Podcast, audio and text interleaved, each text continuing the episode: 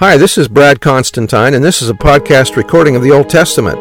Although this is not an official recording of the Church of Jesus Christ of Latter day Saints, every effort's been made to be as doctrinally accurate as possible. I'll be using for the text the Joseph Smith translation of the Old Testament, along with many commentaries from general authorities of the Church, BYU professors, Bible scholars, and others. This format will be very detailed, and so if you want a deep analysis of the Old Testament, you come to the right place. Thanks for your attendance. Hi, welcome back. This will be for Esther chapter 6. On that night could not the king sleep, and he commanded to bring the book of records of the Chronicles, and they read before the king. I guess he's thinking that that might be so boring that he'd fall asleep as they read it. Or is this the first time that we hear of a bedtime story? Anyway.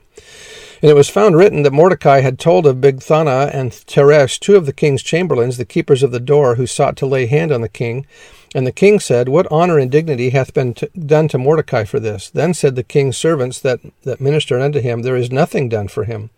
And the king said, Who is in the court? Now Haman was come into the court, into the outward court of the king's house, to speak unto the king, to hang Mordecai on the gallows that he had prepared for him.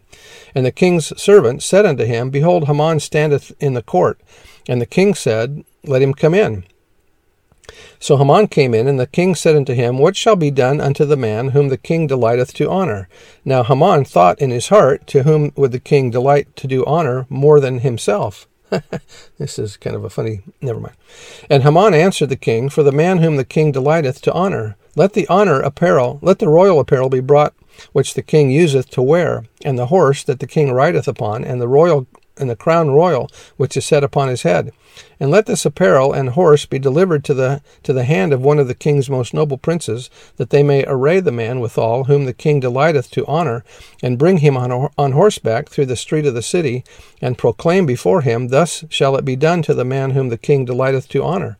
Then the king said to Haman, Make haste, and take the apparel and the horse, as thou hast said, and do so even to Mordecai the Jew, that sitteth at the king's gate. Let nothing fail of all that thou hast spoken. Then took Haman the apparel and the horse, and arrayed Mordecai, and brought him on horseback through the street of the city, and proclaimed before him, Thus shall it be done unto the man whom the king delighteth to honor. And Mordecai came again to the king's gate, but Haman hasted to his house mourning, and having his head covered. Boy, Haman didn't, uh, this wasn't as, as expected, was it? And Haman told Zeresh his wife and all his friends everything that had befallen him. Then said his wise men and Zeresh his wife unto him, If Mordecai be of the seed of the Jews, before whom thou hast begun to fall, thou shalt not prevail against him, but shall surely fall before him. And while they were yet talking with him, came the king's chamberlains, and hasted to bring Haman unto the banquet that Esther had prepared. All right, so now we're going to see what happens to uh, Haman. This is going to be good. See you next time. Bye.